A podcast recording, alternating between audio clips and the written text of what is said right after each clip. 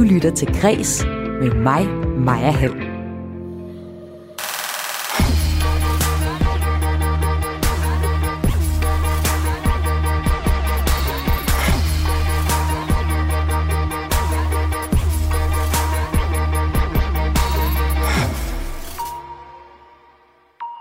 gerne brokke mig over, at der er så skidekoldt her i Danmark. Ja, i Danmark er vi rigtig gode til at brokke os. Men som regel, så brokker vi os om hinanden, og ikke til hinanden. Og på den måde får vi aldrig rigtig løst problemerne, fortæller sociolog Rikke Østergaard. Og det gør hun her i dit daglige kulturprogram Kreds her på Radio fire, hvor jeg i dag blandt andet ser nærmere på danskernes brokkeri i anledningen af, at teater holder Danmarksmesterskaberne i brok. Her i udsendelsen, der skal du også høre om et mysterium, som en ny undersøgelse hævder at have løsningen på. Det handler om den jødiske pige Anne Frank, der blev offer for Holocaust under anden verdenskrig, og hvis dagbog har gjort hendes fortælling verdenskendt. Men hvem angav Anne Frank og hendes familie til nazisterne? Det har en undersøgelse et bud på, og den kan du høre mere om senere i udsendelsen. Men først her i Græs, der skal det handle om spilindustriens største opkøb nogensinde. Det har nemlig netop fundet sted. Det er et opkøb af Microsoft, som kan få konsekvenser for, om du kan købe PlayStation-spil til dine, øh, eller ja, til dig eller dine børns konsoller i fremtiden. Jeg hedder Maja Hald. Velkommen til Græs.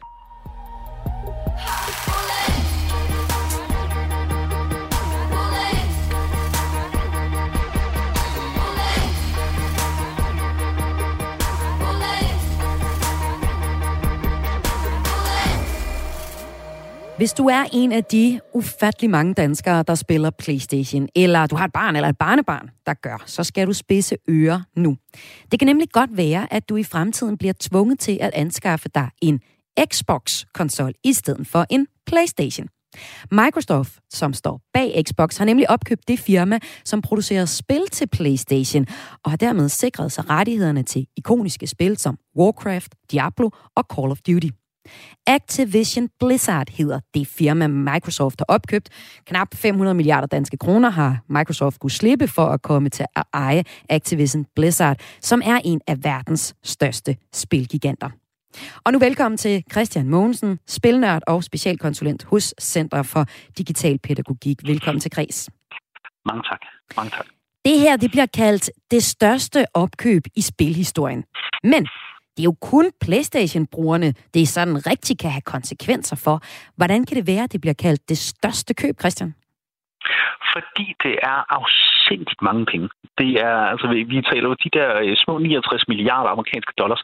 Det er den største handel, vi nogensinde har set før, hvor Microsoft de, over de sidste par år har været aktiv ved at købe mindre studier, som har lavet rigtig, rigtig gode spil, ligesom for at sikre sig, at spillene kommer ud til Microsofts platform, det vil sige P C og Xbox.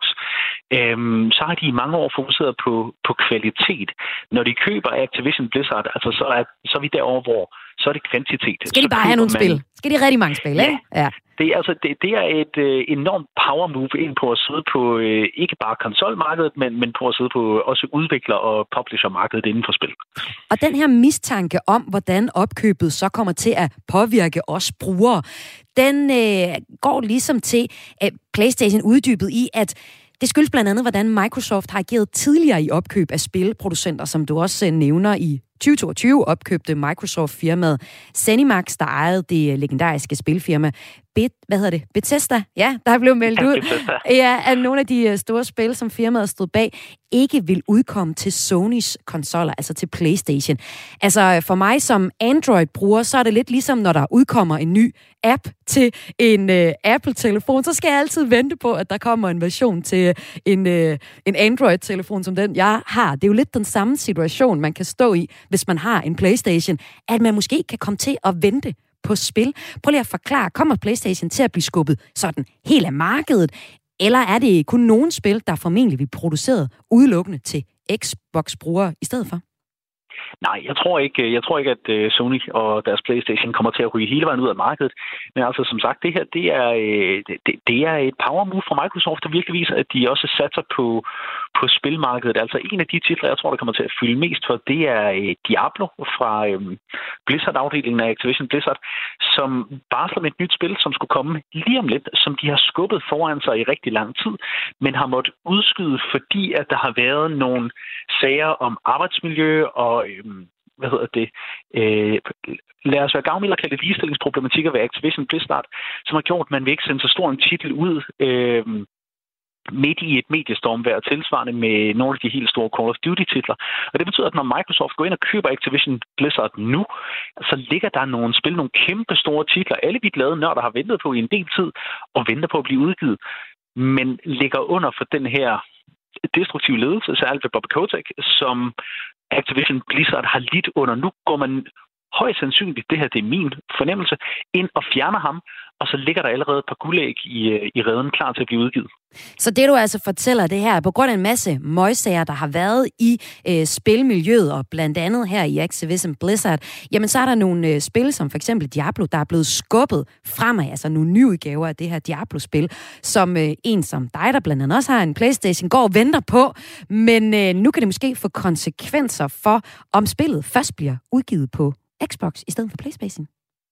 Ja, altså det vi har set før, når Microsoft har, har opkøbt spilselskaber, det er, at spillene bevares. De skal nok komme til både øh, Xboxen og PlayStation, men hvis det er Microsoft, der sidder på, øh, på beslutningsprocesserne, så kommer det nogle gange op til et helt år senere på øh, PlayStation, sådan at man notcher, man skubber nørderne og siger, at altså, hvis I virkelig gerne vil spille det her spil, som I måske har ventet på i fem eller seks år, så bliver I altså nødt til at købe en, en Xbox. Og det er noget, der er foregået i spilmarkedet øh, de sidste ti, femten, tyve år, hvor man har det, der hedder eksklusive titler.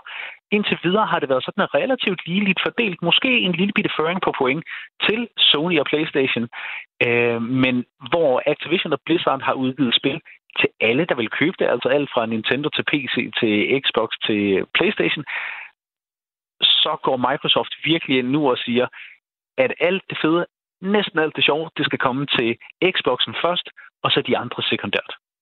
Og det puster jo til ilden i en øh, gammel fejde mellem Xbox og PlayStation.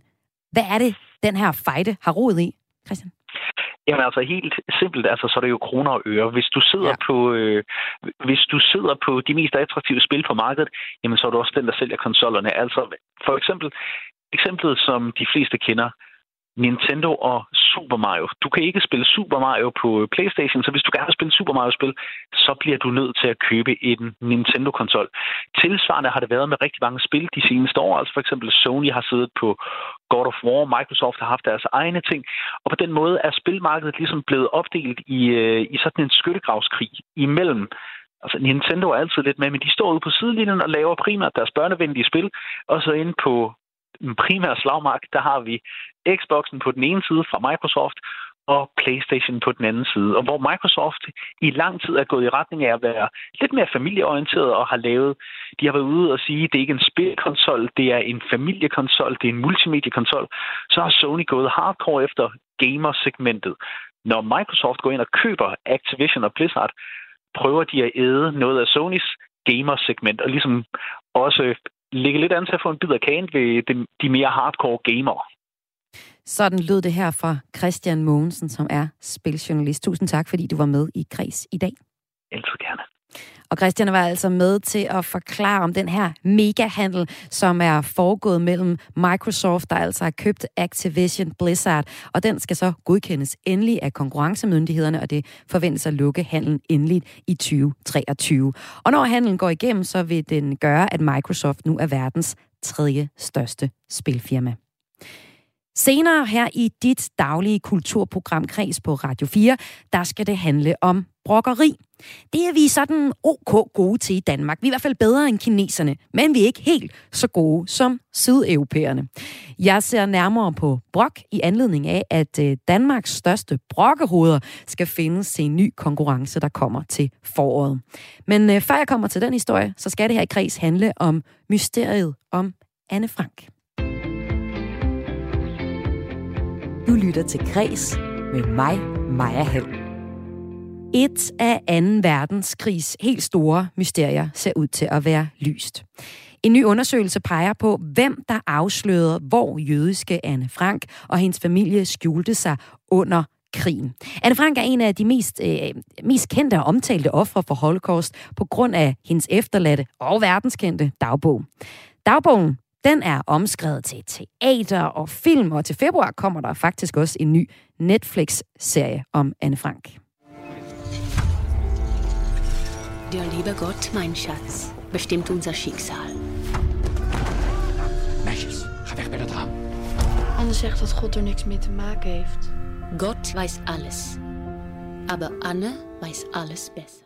Anne Franks historie er spændende, men ikke kun at omsætte til teater og film. En ny bog har undersøgt, hvem der angav familien, og bogen peger på, at det er en anden jøde, der angav Anne Frank og hendes familie til nazisterne. Men bogen sætter ikke et punktum i historien. Det er Anne Frank-museet, og det vurderer også Holland kender, der blandt andet er, er forfatter til bøgerne Turen går til Holland og Turen går til Amsterdam. Og som jeg har med i Kreds nu. Velkommen til, Annette Jorsal. Tak skal du have. Du har selv boet i Holland og har fulgt sagen om Anne Frank tæt, og altså også mysteriet om, hvem der angav hendes familie til nazisterne. Vi skal dykke ned i den her sag om, hvem der angav Anne Frank, men Annette, vil du ikke lige først prøv lige at fortælle helt kort, hvem var Anne Frank? Ja, Anne Frank var en øh, pige, øh, der boede i Amsterdam under anden verdenskrig. Hun er født i Frankfurt i Tyskland i nitten niogtyve, og så flyttede hun med familien til Amsterdam, da nazismen den voksede i øh, Tyskland i løbet af trediverne. Og hendes far var sådan en meget driftig handelsmand. Han etablerede inde midt i Amsterdam ved en af de smukke kanaler, et meget smukt kanalhus i Prinsengracht. Der etablerede han en krydderiforretning, altså han handlede med krydderier. Og øh, han gjorde mange forsøg for at kunne flygte til U S A med familien, men det lykkedes ikke.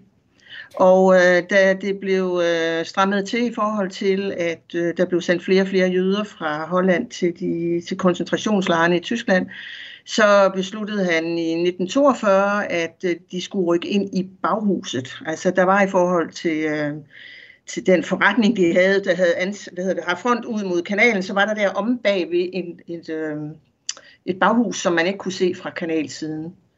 Og øh, der rykkede de ind, far, mor og de to døtre, og øh, der kom flere til, så de var i alt otte, der boede der i, i øh, godt to år. Og gemte sig der, indtil de blev afsløret og blev sendt i øh, koncentrationslejre. Nogle af dem kom til Auschwitz, og det var kun faren Otto Frank, der kom tilbage.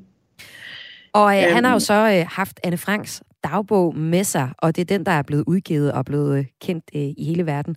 Æm, det, der er mysteriet i den her fortælling, det er jo så, hvem der angav familien. Hvem der afslørede, at de boede i det her baghus, som de jo faktisk lykkedes med at bo i i to år, uden nogen opdagede dem. Men hvad er det, der gør i din optik af den her jo ældre historie om, hvem der måske, måske ikke angav Anne Frank og hendes familie, får så stor opmærksomhed i dag, Annette? Det gør den på grund af Anne Frank. Det er, fordi Anne Franks historie er blevet så stor, og fordi hun jo er blevet et enestående, eller hendes historie, hendes dagbog er jo blevet enestående mm. vidnesbyrd om, hvad der overgik øh, jøderne under anden verdenskrig, altså under nazismen. Hendes dagbog, hun fik jo dagbogen, da hun øh, fyldte tretten år, og, og skrev dagbog hele tiden, mens hun sad der i, øh, i skjul. Og de skulle jo være musestille i løbet af dagen, fordi de arbejdede jo på den anden side af væggen. Det var kun fire af medarbejderne, der vidste, at familien gemte sig. Alle troede, de var stukket af. Mm. Og, øh, og så bliver en af, en af de ansatte finder sig dagbogen, da familien er snuppet af, af nazisterne, og hun gemmer den i håbet om, hun kan give den til Anne Frank, når hun kommer tilbage. Det gør hun så ikke, men det gør Otto Frank. Han kommer tilbage ret hurtigt efter befrielsen. Og Mip, som hun hedder, hun gav så Otto Frank den her dagbog, som han jo egentlig bare holdt for sig selv i flere år, indtil at han blev overbevist om af sine omgivelser, blandt andet Mip, at den her bog var et enestående vidnesbyrd om, hvad der var sket. Og det er jo helt så, tydeligt, at ja, den har været det, efter den er blevet er udgivet verden over. Øh, ja, i to tusind nitten blev det gjort op, at der var solgt over enogtredive millioner mm. eksemplarer. Ja. tres ja. Oh. Ja. Og museet gør jo også sit. Og i Amsterdam, der er jo museum, nu et stort museum, og der kommer en komma tre millioner gæster mm. hvert år. Det var der i hvert fald inden corona. Ja. Øhm, Annette, men der så er det selvfølgelig også Der har været... selvfølgelig også opsigtsvækkende, fordi at man nu så kommer med en, en, en ny forræder. Altså det, er, det har været fremme før, men, men sådan meget, øh, ikke nogen, der egentlig har bemærket det, fordi man måske ikke rigtig helt har, jamen har ikke helt taget det alvorligt. Og øh, nu kommer der jo sådan et øh, professionelt cold case team med omkring tredive øh, med, medarbejdere. Altså der har været omkring tredive på den her undersøgelse i over seks år, og, og bare den størrelse og dem, der har været med, kriminologer, Øh, historikere, journalister og dataeksperter, og så en tidligere F B I-agent. Altså bare størrelsen af den her undersøgelse gør det jo næsten også interessant. Yeah. Især når de kommer og siger, nu ved vi, hvem det var, der gjorde. Det gør de nu så jo ikke så skråsikkert, fordi øh, deres dataapparater øh, har øh, sådan ligesom kunne regne ud, at det her nok femogfirs procent sikkert, at det er ham her, Arnold van den Bergh, der har afsløret familien og forrådt dem. Ja, det er jo så det nye i historien, for øh, ja. du ser jo, hvem der har angivet dem, hvem der var forræderen her. Der har jo egentlig været, an, øh, været fremsat mange forskellige teorier om, hvad der førte til nazisternes razzia den øh, fjerde august nitten fireogfyrre, hvor de opdagede det hemmelige baghus, hvor familien Frank havde skjult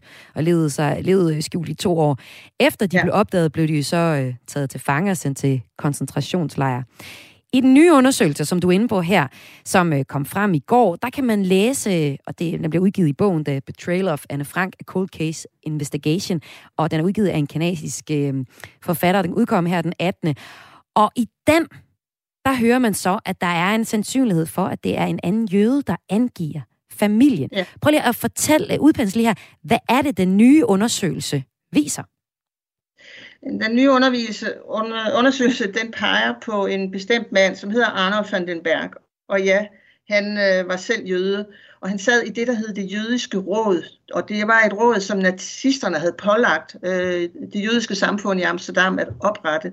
Og det skulle ligesom være sådan et samarbejdsorgan for nazisterne. Og der blev udpeget tyve sådan fremtrædende jøder til at sidde i det. Og det var jo ikke ligefrem nogen øh, det, særlig attraktiv post, men de sad der. Og når de sad der, så kan man sige, det attraktive i det var, at de så faktisk kunne undgå øh, at blive deporteret. Det hed det sig i, i hvert fald. Og, øh, og Arnold van den Bergh, ja, han, øh, han sad der, og øh, så sker der det i treogfyrre, at øh, så falder alle aftaler med nazisterne til øh, jorden, og hele rådet bliver sendt i koncentrationslejre. Men da det her undersøgelsesteam, de begynder at se efter, hvor Arnold van den Bergh var, så kan de ikke finde ham i U K Z-lejre. Og så finder de ud af, at han var faktisk øh, i Amsterdam.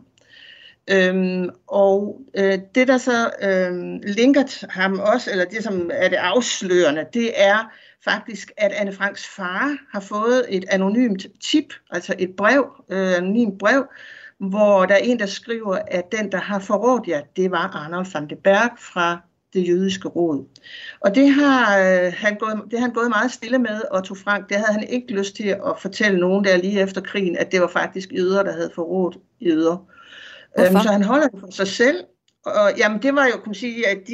de øh, altså, teorien er jo, at, øh, at øh, så vil jødehadere sige, mm. så det vil jo være vand på deres mølle. Ja, der kan I bare se, de, sådan er de. Ja. Og han holder det for sig selv helt frem til begyndelsen af tresserne. Og der er der så en hollandsk øh, mand, der undersøger, altså igen gennemgår sagen, hvem var det, der forrådte øh, Frank-familien. Og øh, han får et afskrift af det her anonyme brev. Han får nemlig ikke originalen, hvilket egentlig er lidt mærkeligt. Det er også noget af det, historikerne øh, siger nu. Det er lidt underligt. Men han får i hvert fald et afskrift af det her øh, brev. Og, øh, og det har han gemt, uden at gøre ret meget ved det, den her politimand. Og, øh, og det er jo så det, der har været helt vildt for det her undersøgelsesteam. Det er, at de er jo igennem enorme arkiver. Og øh, ikke kun i Holland. Og de opsøger så den her politimands søn og spørger, om han har noget materiale, eller interviewer ham, spørger, om han har noget materiale fra den sag, der hans far undersøgte. Ja, han har faktisk det her brev, eller rettere sagt, den her afskrift af det brev. Og så går de jo i gang med at undersøge, hvem kan have skrevet det, og de kan så undersøge og finde ud af, at det er skrevet på Otto Franks skrivemaskine. Øhm, og så begynder de så at undersøge Arnold van den Bergh, og, øh, om det kan være ham. Og de siger, at... Øh, meget tyder på, at det var ham, der gjorde det. Spørgsmålet er jo så, hvorfor gjorde han det? Og der er teorierne jo også, altså det var der jo, der var jo flere, der angav hinanden, og det var jo for at redde sit eget skind, forstået på den måde, at han havde jo også øh, familie, og øh, sådan var det i den jødiske råd, at en gang imellem, så kunne man, øh, ja, så kunne man redde sit eget skind ved at angive nogle andre. Det kunne være prisen for at overleve. Annette, du var lidt inde på det før, at det er en overraskende stor gruppe, der står bag den her nye undersøgelse, som øh, siger, at de har løsning på, hvem der angav Anne Frank og øh, hendes familie. Øh, hvem er de her folk, der står bag undersøgelsen, Anne? Ja, det er, er sådan en, en stor, meget bred flok. Man kan blandt andet se, at øh, hende kanadieren, der har, øh, har skrevet bogen om hele det her øh, researcharbejde, hun har, eller der er bogen, den er udgivet på HarperCollins, meget, meget stort amerikansk øh, forlag. Og de har været med til at, at betale øh, hele projektet. Og, men der er også kommet penge ind via crowdfunding. Øh, Amsterdams Kommune har også bidraget. Øh, det hollandske politi har, har hjulpet. Øh, men pengene kommer egentlig primært fra forskellige medier, altså medieorganisationer, øh, store virksomheder. Der er også en hollandsk filmmand, der er involveret i det mm. pengemæssigt. Og det er jo en af de ting, som historikerne nu øh, kommer og, og kritiserer, at det her, det er, det er, altså baggrunden og motiv for at lave det, det er for at kunne lave historien og tjene pengene på det nu. Øh, og de synes, de kan gennemholde temmelig meget af, af teorierne. Øh, og det er ikke, øh, man har ikke det endelige bevis. Ja, fordi Anne Frank-museet i Amsterdam kalder undersøgelsen interessant og imponerende, men de er alligevel ikke klar til at skrive historien helt om endnu. Og øh, Dias, Annette, som øh, ja, Hollands kender og har fulgt Anne Franks øh, historie, den udvikling, der har været, og de historier, der har været frem, men du mener heller ikke, at den her historie eller den her nye undersøgelse sætter et punktum i historien. Prøv lige at uddybe, hvorfor ikke? Øhm Nej, altså jeg, de siger nemlig, altså Ronald Leopold, der, der er direktør for, for Anne Frank-fonden, som driver museet og støtter en hel masse forskning inden for øh, forfølgelse og manglende tolerance. Øhm, de siger, at det er meget beundringsværdigt arbejde det her, og det kan så give anledning til yderligere undersøgelser. Og øhm, nej, det er jo never ending story det her, og det bliver jo sværere og sværere at finde de, de endelige beviser, fordi der er stort set ikke nogen tilbage. Øh, jeg tror, de havde fundet et, en, en, et barn til en sekretær i en eller anden sammenhæng. Jo, fra det jødiske råd, det passer ikke. Der var et barnebarn fra, øh, til ham, Arnold van den Bergh. Altså, og det er ude de lede, vi er nu, og hvad ved de om, hvad der, hvad der foregik? Øhm, Men hvorfor er, den her undersøgelse, hvorfor er den her undersøgelse ikke et punktum? Den lyder ret grundig. Ja, den lyder ret grundig, men så er den jo ikke så officiel. Der er den jo nok, øh, altså i hvert fald dem, der har betalt den, er nok, mm. har nok nogle kommercielle interesser, som også gør, at de ikke vil, øh, vil, vil endelig sådan stemple den. Men også fordi det endegyldige bevis er der ikke, og der er faktisk mange ude at kritisere i medierne, at øh, så skal man måske heller ikke gå frem med det, fordi man skal være meget, meget forsigtig med at sige, øh, at det var ham. Og så står han med en rygende pistol, øh, eller de efterladte, og kan, altså er dømt, uden at der er et hundrede procent gyldigt øh, bevis. Så øh, nej, jeg tror, der, jeg tror, der bestemt, øh, der bliver arbejdet videre på det her. Om det her er et punktum eller ej, så er det jo i hvert fald noget, der får mediebevågenhed, og i særlig grad også i Holland. Og der er måske ikke nogen lytter, der sidder og undrer sig over Tyskland-Holland. Det er jo sådan, at Anne Frank bliver født og dør i Tyskland, men familien emigrerer, som Annette også fortalte, til Hollands hovedstad Amsterdam på grund af et jobtilbud, og, og familien var så også blandt de omkring tre hundrede tusind jøder, der flygter fra Tyskland i øh, nitten treogtredive til niogtredive. Øh, I øh, maj nitten fyrre, der invaderer Tyskland så Holland, og regeringen indleder den her jødeforfølgelse, som altså også får konsekvenser for Anne Frank-familien. Og hele Frank-familiens tilknytning til Holland har gjort historien enormt vigtig for landet, og du fortæller også, hvordan at, øh, der er nogle penge, der også kommer fra Amsterdam selv til den her undersøgelse, som har fået enormt stor opmærksomhed efter den øh, landede i går. Hvordan oplever du den store opmærksomhed på den her nye undersøgelse, Annette, her til sidst? Øhm, at det, at det er simpelthen big news i Holland. Det er virkelig en stor nyhed, øh, især for medierne. Altså, Volkskrant, man kan sammenligne den, politikken har hele forsiden på det, og så tre sider inde i avisen. Øhm, N O S, som svarer til vores, det er, de kører et øh, meget velforberedt jo, et indslag på tolv minutter øh, om, hvad er det, man er kommet frem til nu, hvad er forhistorien, og hvad er det, man er kommet frem til, og kan man så lukke sagen. Og, øh, og det kører videre i dag i medierne, og jeg kan se for eksempel N R C, en, en, en øh, erhvervsavis, kan jeg se, der er mange, der reagerer med, med læserbreve. Øh, Så, så det er virkelig uh, big news, og især for medieverdenen og historikerne, og det vil simpelthen blive diskuteret meget. Men som min svoger, han sagde til mig her i formiddag, da jeg talte med ham, så sagde han, han ved måske ikke, hvor meget den almindelige hollænder interesserer sig for det, fordi uh, vi har jo en, en stor skandale med, med dårlig uh, opførsel i det store tv-show, der hedder The Voice, som vist minder meget om X-Factor. Så ja. De har fået en meget stor MeToo-sag dernede ah. øh, på den tv-station, som kører The Voice og har måttet lukke et øh, The Voice-program på grund af øh, dårligere opførsel. Så den øh, her historie om Anne Frank, den er altså på kæmpe øh, kæmp med noget, med noget rigtig opmærksomhedskrævende tv, lyder det til. Men ja. Annette Jorsal, tusind tak, fordi du var med i Græs i dag. Det var så lidt. Som altså er Hollands kender og forfatter til bøgerne Turen går til Holland og Turen går til Amsterdam, og som nu var med mig her i dag til en snak om den nye undersøgelse, der peger på, at mysteriet om, hvem der angav Anne Frank, er på vej til at blive løst. Undersøgelsen, den kan dig, der lytter med, læse mere om i bogen The Betrayal of Anne Frank, A Cold Case Investigation af kanadisk, en kanadisk forfatter, og den udkom i går. Senere serien om Anne Frank, jeg også lige talte om i starten her, den får premiere første februar på Netflix, hvor du altså kan lære mere om Anne Franks historie. Serien hedder Min bedste ven Anne Frank. Senere i Kreds i dag, der skal det handle om, hvordan film skildrer magt.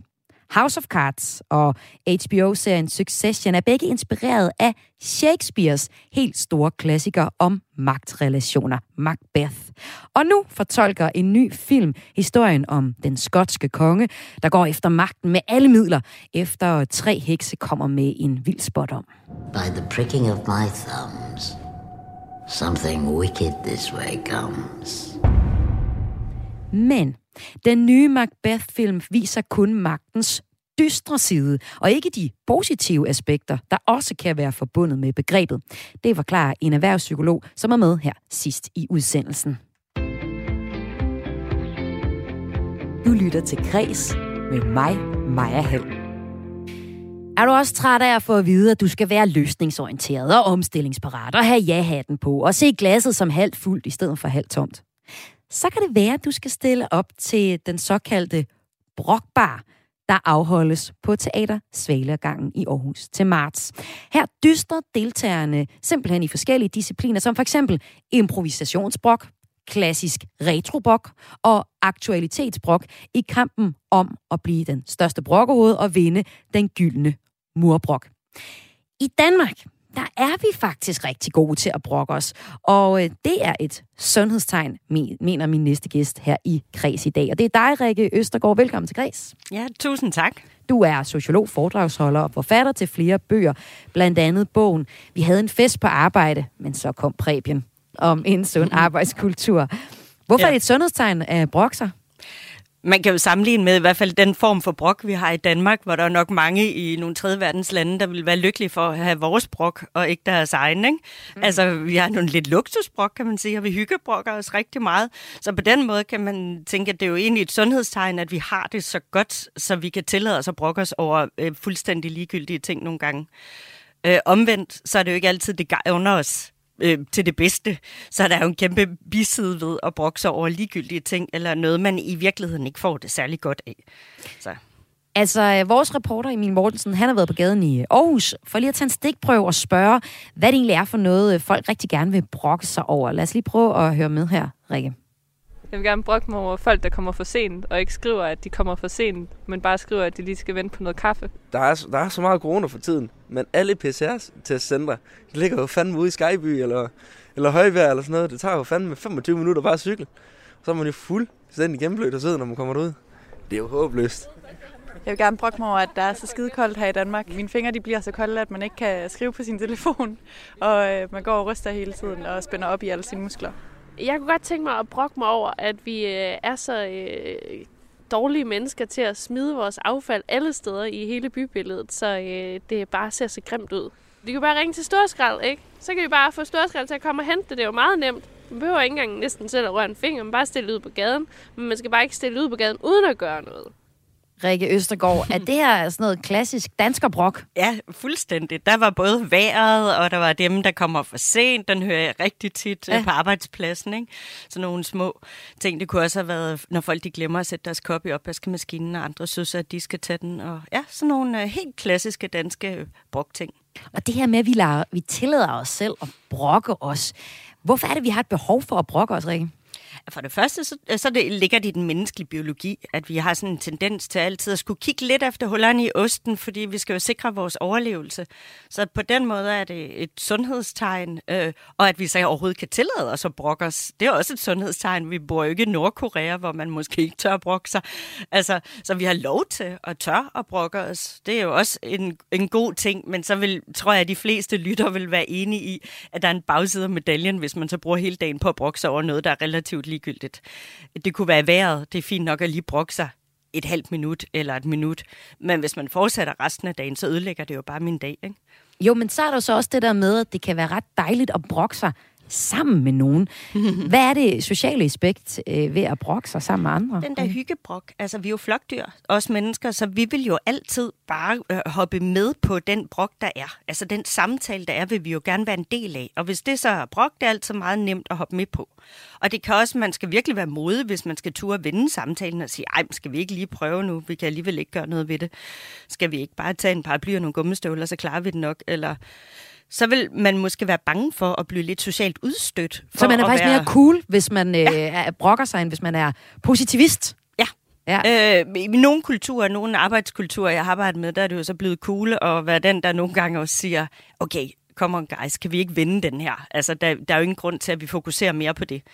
Det er lige nu for eksempel på mange danske hospitaler, og der er også brokser over corona. Vi kan jo ikke gøre noget. Altså, så i hvert fald, jeg, jeg har sådan en fingerregel for mig selv. Er det noget, jeg selv kan være med til at påvirke eller ændre?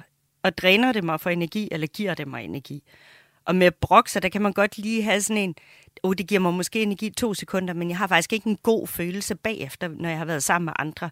For jeg bliver jo også sådan lidt, vi forurener også bare lidt hinandens hverdag. Så, så det at være modig øh, til at ture og vende samtalen, så vil flokdyrene da tusind gange, hvis du kunne vælge mellem at gå over i en flok, der står og brokker sig over et eller andet ligegyldigt, eller gå over til dem, der står og har det sjovt og griner og joker, så vil man da hellere over til dem, der har det sjovt. Ikke?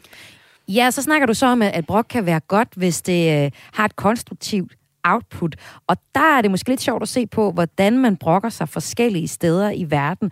I Danmark er vi ok til at brokke sig, så kan man kigge på sådan noget som, ja, du nævner for eksempel Kina eller Nordkorea, hvor man har en meget stor høflighedskultur, og i Nordkorea måske slet ikke tør at brokke sig. Og så er der jo sådan noget som i Sydeuropa, hvor der er en helt anden kultur for at brokke sig. Hvad har det betydning for os i Danmark, at vi kan godt lide at brokke os, men vi er også lidt konfliktsky? Ja, altså i Danmark, der, der tør vi at brokke os om hinanden til hinanden, men aldrig direkte til hinanden. Og det skaber et meget, meget usund, for eksempel arbejdskultur, at vi går og brokker os om kollegaen. Altså nu kalder jeg det Preben i min seneste bog, ikke? Men vi går og brokker os over Preben, som vi synes er den ham, der ødelægger mit arbejdslyst eller arbejdsklimaet. Men nu går jeg jo i virkeligheden selv og bliver Preben og går bare og brokker mig over Preben til de andre. Jeg løser det ikke. Hvor i Sydeuropa, øh, i langt højere grad, for eksempel min mands familie er fra Portugal, der tager de den direkte. Altså, det er hen over spisebordet, de får den bare. Men på en dejlig, befriende måde bliver konflikten ligesom løst, og vi er jo stadigvæk sammen efterfølgende, og alle har det godt. Men man er modig nok til at turde brokke sig til hinanden.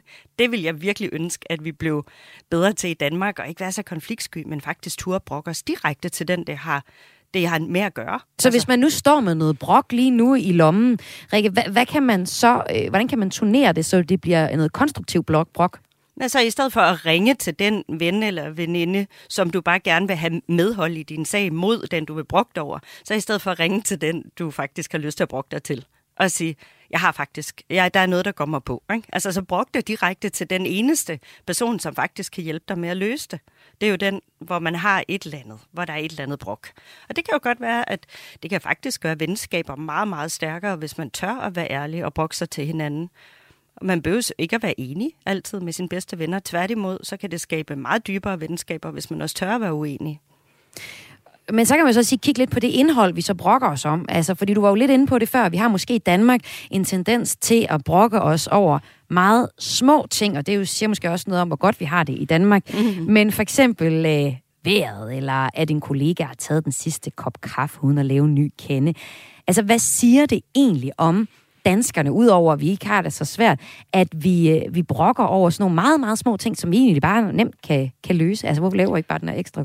Altså, det siger jo først og fremmest, at vi har det jo ufatteligt godt, ja, når det er sådan nogle ting. Hvis der sidder nogle lyttere, som har prøvet at lige pludselig har fået en, en diagnose med et eller andet, som var måske livstruende, eller en i omgangskredsen, der er døde, eller altså, så lige pludselig så sidder man altså ikke og brokker sig over ligegyldige ting længere. Altså, så er det, så, så er det livet, så, så kommer det tæt på, og så det er det voldsomme, det handler om.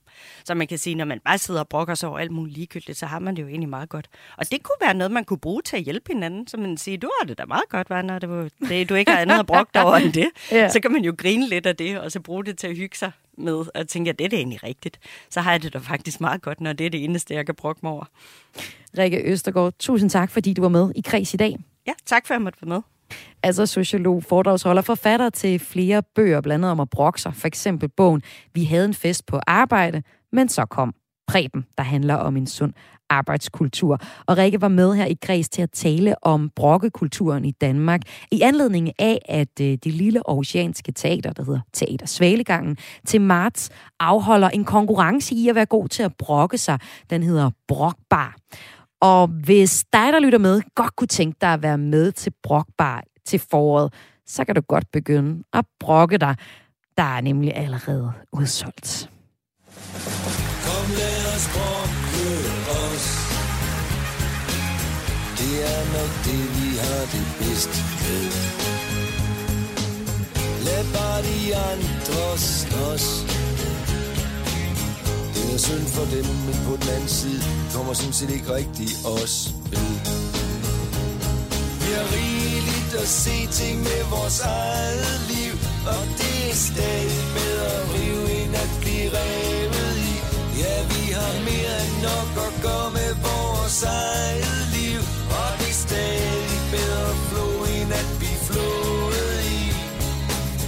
Kom, lad os brokke os. Det er nok det, vi har det bedst med.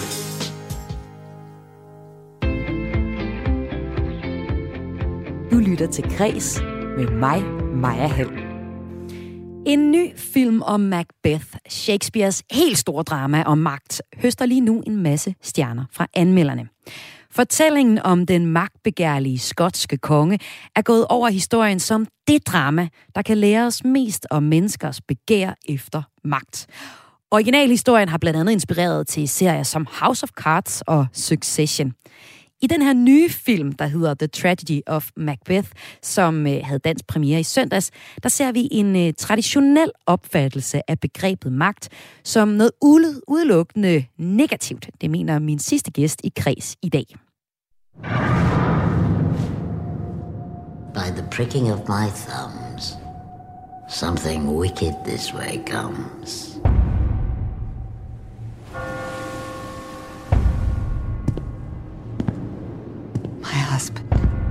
King that shall be.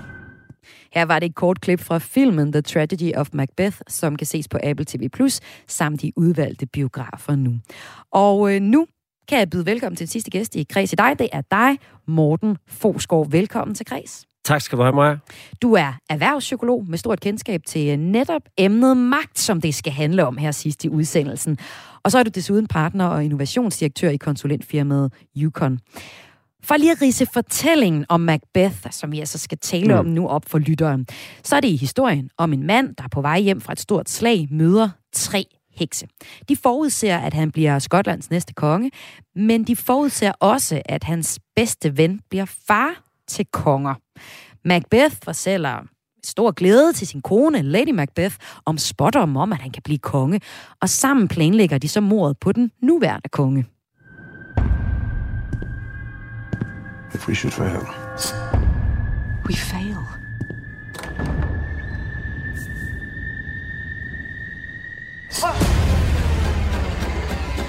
Ja, Macbeth kommer så i tvivl om, det nu også er en god idé at dræbe kongen. Men hans kone Lady Macbeth overtaler ham alligevel til at gøre det, og herefter bliver han selv konge. Men han lever hele tiden med frygt for at blive væltet. Og efter rigtig, rigtig, rigtig mange drab, der bliver Lady Macbeth grebet af skyldfølelse, og hun føler langsomt, at hun bliver mere og mere sindssyg, indtil hun begår selvmord. Det er en tragedie, og det ender heller ikke helt godt for Macbeth, selvom jeg ikke skal afsløre slutningen her. Morten Fosgaard, erhvervspsykolog og ekspert i begrebet magt. Du har lovet at give mig tre eksempler på, hvordan magt kommer til udtryk i virkelighedens mm. verden mm. og i filmen om Macbeth. Men først skal jeg lige høre, altså, du peger jo egentlig på, at filmen om Macbeth, øh, som vi har set til i dag her, ser magt defineret i en meget klassisk og negativ forstand. Mm. Hvordan det? Jamen, først og fremmest, så er det jo netop et, et drama, der har... der har skabt øh, grobund for rigtig meget i dramaturgien og fortællingerne om magt. Du sagde selv House of Cards, øh, Succession, du kunne nævne Game of Thrones.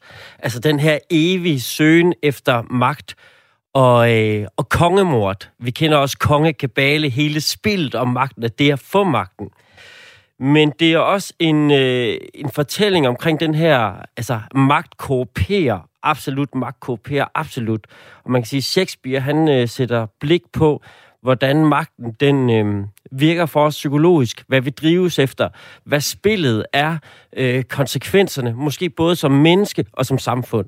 Men der, hvor jeg påpeger, at den måske også har et negativt blik på magten, det er, at den ser ikke ret meget på magten som det produktive.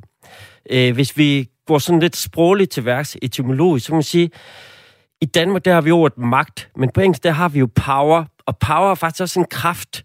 Øh, måske så kender vi også det her med, at vi siger, jeg magter ikke den opgave. Måske skulle vi egentlig til at sige nogle gange, jeg magter gerne den opgave.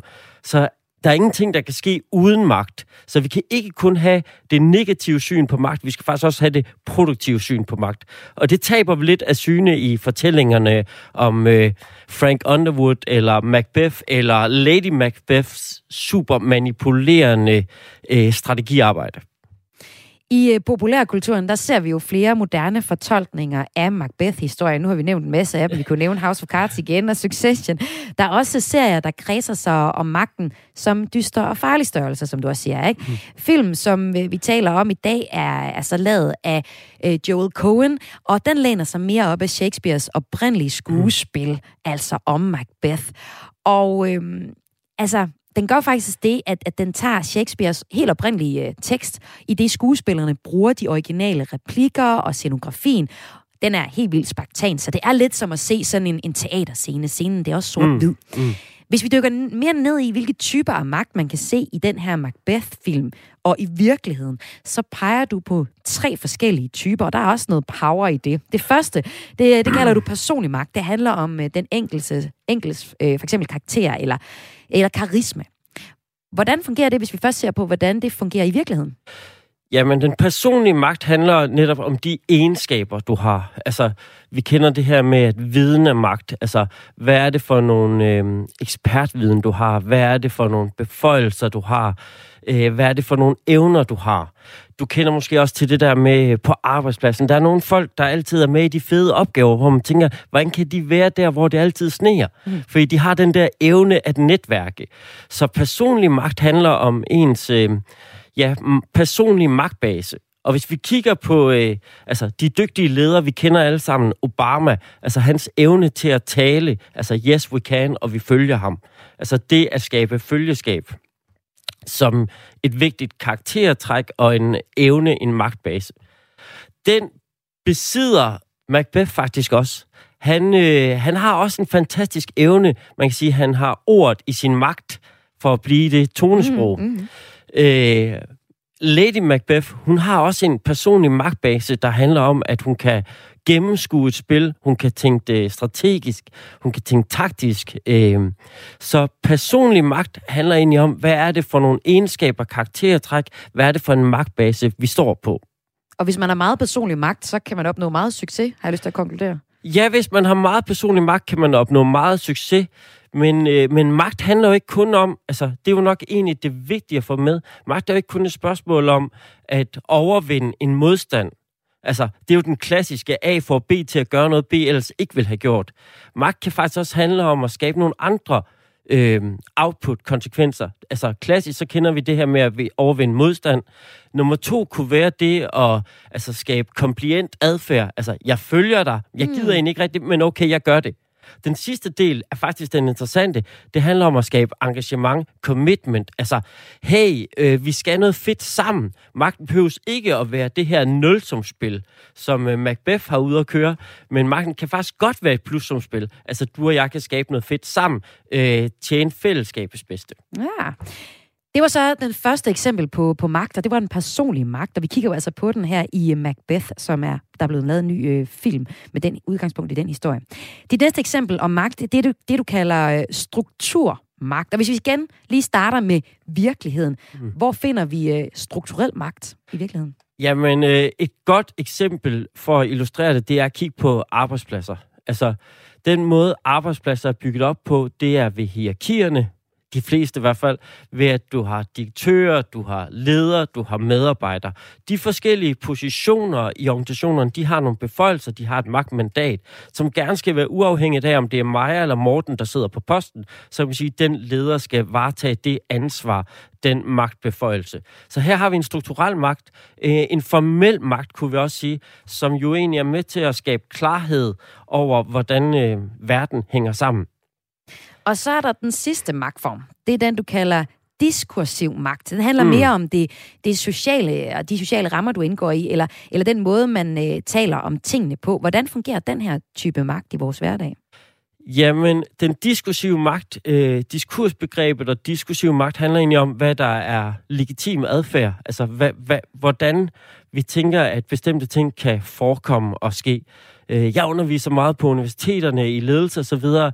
Der plejer jeg lidt at bruge eksemplet, at øh, når jeg står og forelæser, så har man sådan en idé om, at der skal være noget tekst, og der skal være nogle slides, og jeg skal gennemgå noget. Hvis jeg valgte at komme og sige, nu skal I ikke høre noget, jeg vil bare gerne synge en sang, så vil jeg falde uden for den diskursive ramme af, hvad man forventer, en universitetsforelæser skal gøre. Hmm.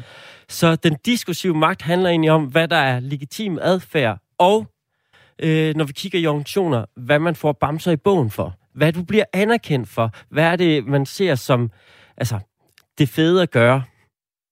Og den her type magt, den ser vi også i Macbeth, hvor øh, man får anerkendelse for at handle.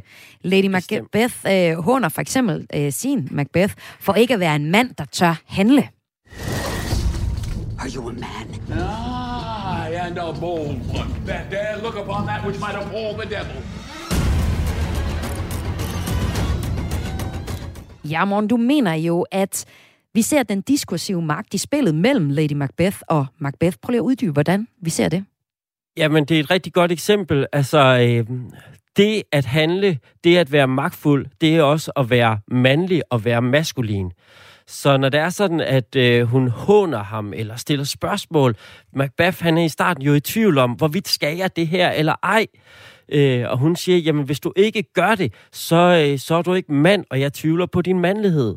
Så der bliver sådan en diskurs, der handler om, at det at være mand, det at øh, tage ansvar, det at gribe ud efter magten, det er rent faktisk det, der er det, man burde gøre, det man skal gøre for at få status, for at opnå legitimitet. Så han for at falde inden for rammerne for ham som en rigtig mand. Det er for det, at være ligesom, en rigtig mand. Ja, det er det, hun ligesom lægger op til. Det er det, hun lægger op til. Og ja. Det, der så er interessant, det er jo øh, den her spil omkring det maskuline og det feminine. Så synes jeg, der er noget interessant i, i Coens øh, scenografi. Altså den her, du sagde det selv i indledningen, sort-hvid. Øh, der er hele tiden skyggeside. Altså vi kender også det her magtens skyggeside. Så, så der på den måde er der også en diskurs over hele filmen, der ligesom sætter op, at det her det er øh, et skæbnespil, der handler om øh, det intrigante. Og et skæbnespil, hvor man lige har lyst til at nævne, der er tre hekse. Der er tre hekse. I, øh, i Macbeth-fortællingen. Og det er de tre hekse, der sådan, øh, hmm, har lyst til at sige, øh, jeg sætter gang i øh, løjerne også, ikke? Og det er jo det, der også er spørgsmålet i den her fortælling, det er, hvor stor betydning har de tre hekses profeti egentlig for udfaldet mm. i historien. De her tre hekse, hvilken type magt vil du sige, de har? Jamen, de har jo, altså, man siger faktisk også, det diskursive, det er fortællingsmagt. Altså, og de evner jo at skabe en fortælling, der går hen og bliver en sandhed. Øh, det er en fortælling om, at, øh, altså, at Macbeth, han bliver konge, og samtidig med, så siger de til hans ven, at han får konges sønner. Mm. Og det er jo der, det er jo der dramaet skabes. Yeah. Øh, fordi Macbeth, han tror på det, men samtidig med, så tror han jo også på det her hele tiden. Hvordan, altså, mister jeg magten igen? Så han går ud og øh, dræber for et godt ord for at fastholde sin positionelle, strukturelle magt. Men kunne man også sige, at de er en del af hierarkiet, som ligesom er, eller hævet over hierarkiet? Øh, øh, rundt om, ja. Bestemt, bestemt. Altså, den der forudsigelse, øh, spådom, altså, det er jo også noget af det, der er diskuteret rigtig meget i litteraturvidenskaben. Altså, hvad betyder det, at han forudser det? Hvor meget giver det Macbeth en aktiv, proaktiv handling? Hvorvidt er vi determineret, eller hvorvidt er vi selv øh, viljeskaber i det, vi har med at gøre? Og øh, nu står jeg jo så her og taler med en erhvervspsykolog om Macbeth og om magtkampen i den. Spørgsmålet er jo så, hvad kan vi bruge Macbeth og, og de her overvejelser om magt til i dag? En umiddelbar reaktion kunne være, at magten tydeligvis korrumperer og gør folk mindre mm. empatiske, og derfor bør folk ikke besidde magtfulde hverv i lang tid af gangen. Der er nogen, der siger, at alle folk med magt har en lille snert af psykopati. Altså, at det bliver lidt vanvittigt, når, man, når et menneske har rigtig meget magt. Men du mener jo så i stedet, at folk med meget magt bør være, være meget og uhyre øh, bevidste om, hvad magten gør ved dem personligt. Måske de faktisk ligefrem skal trænes i det, og det er der jo også nogen, der gør. Men prøv lige at uddybe, hvad, hvad mener du med det, Morten? Jamen, det første, det er, at der er sådan en meget øh, interessant forskning, der peger på, at øh Jamen netop det her med, at magten måske egentlig kooperer, når vi får magten. Altså, den måde, vi får den mere på... Mere vil have mere. Ja, mere vil have mere. Det virker som et narkotikum. Øh, og det her med, at først så får vi måske magten ved, at vi tjener fællesskabet. Og når vi så har fået magten, så bliver vi mindre empatiske. Vi går efter magten og... Øh, og så videre, og så videre. Og det har, vi har jo tonsvis af sager, hvor vi stiller os selv spørgsmål i radioen. Hvordan kunne han finde på at gøre det? Der er måske noget af svaret i magten. Men... Altså, det vi kan lære i, altså, i psykologien, i organisationer, i virksomheder, i dagligdagslivet, i skolerne, det er først og fremmest, at øh, magten, den er allestedsnærværende. Så ideen om, at vi kan fjerne magten, den er naiv. Så den der harmoniske idé om at sige, jamen, kan vi ikke bare slette magten? Øh, nej, det kan vi ikke. Vi skal gøre os bevidste om magten. Så kan vi som ledere, øh, rent faktisk, når vi gør os bevidste om, hvad det er for nogle magtspil, det er, så kan vi arbejde på at være ydmyge omkring vores position. Vi kan arbejde på at være generøse. Vi kan arbejde på at være respektfulde. Og vi kan arbejde på at rent faktisk at bryde den tabuisering, der er om magt. For det er jo sådan den sidste sådan sløjfe, det er, at på et tidspunkt, der var jeg medforfatter på en bog, og det, der startede, det var jo sådan en, en tabuisering. Altså, når man går ud og spørger ledere, taler I om magt? Nej. Det, det sker ikke. Når man så stiller dem spørgsmål, der er i sådan forskellige internationale nationale studier, hvorfor vil I gerne være ledere, så fylder det at bestemme, det at beslutte forskellige billeder på magt, de fylder i en sådan top fem, top tre. Øh, så vi har et enormt tabuiseret sprog om magten, men vi har faktisk brug for at revitalisere det og tale om den positive del af, hvordan er det rent faktisk også, at magten den skaber. Og når vi først kan tale om den og se på den, så er vi måske også bedre forholde os til den. Lige helt kort til sidst, Morten Fosgaard. Hvis du nu sad sammen med Shakespeare, dengang han skrev Macbeth-fortælling, som altså nu er blevet filmatiseret i The Tragedy of Macbeth, som du kan se på Apple T V plus, eller i udvalgte biografer nu. Hvis den, og den må jo godt blive kedeligere af det. Hvor er det så henne i den her fortælling, at vores hovedpersoner skulle have ageret anderledes, for ikke at ende i rimelig mange dødsfald? Ja, hvor skulle de have ageret anderledes? Altså, for det første, hvis de agerede anderledes, så tog vi jo dramaturgien ud. Fuldstændig. Så, øh, så, så var de værd, at de var gode ledere, jo. Så, så var de gode ledere, hvis de spurgte sig selv, jamen, hvordan tjener vi fællesskabets bedst? Det havde jo været det interessante spørgsmål, hvis det var sådan Lady Macbeth, og ikke havde været optaget af at få sin mand op på positionen for at få den status, den anerkendelse, det fyldte, men mere sagde, hvordan tjener vi Skotland bedst? Det havde måske været, altså, så havde det måske ikke handlet om, at Macbeth skulle være konge. Så havde de måske stadig fået noget power. De havde fået masser af magt i det, øh, og i stedet for at have sådan en kamp om magten, eller en naiv, sådan harmonisk idé om, om øh, ligestilling, så har de måske fået mere ligeværd ind i deres relationer. Erhvervspsykolog Morten Fosgaard, tusind tak, fordi du var med i Kreds i dag. I lige måde, tak for, at jeg måtte komme. Og det var sidste historie i Kreds i dag, altså historien om magtrelationerne i Macbeth-fortællingen skrevet af Shakespeare. Programmet her var tilrettelagt af Lene Grønborg Poulsen, Karoline Kjær Hansen, Søren Berggren Toft og Emil Mortensen. Og jeg hedder Maja Hald og har altså været din vært. Kreds sender hver eneste hverdag. Det er dit daglige kulturprogram her på Radio fire. Og hvis du ikke kan vente til i morgen klokken fjorten nul fem med at høre det, så vil jeg da opfordre dig at finde programmet som podcast. Og det kan du finde på Spotify, eller hvor end du nu lytter til podcast normalt. Efter et nyhedsoverblik, så får du vores eftermiddagsprogram her på Radio fire, og det hedder Missionen.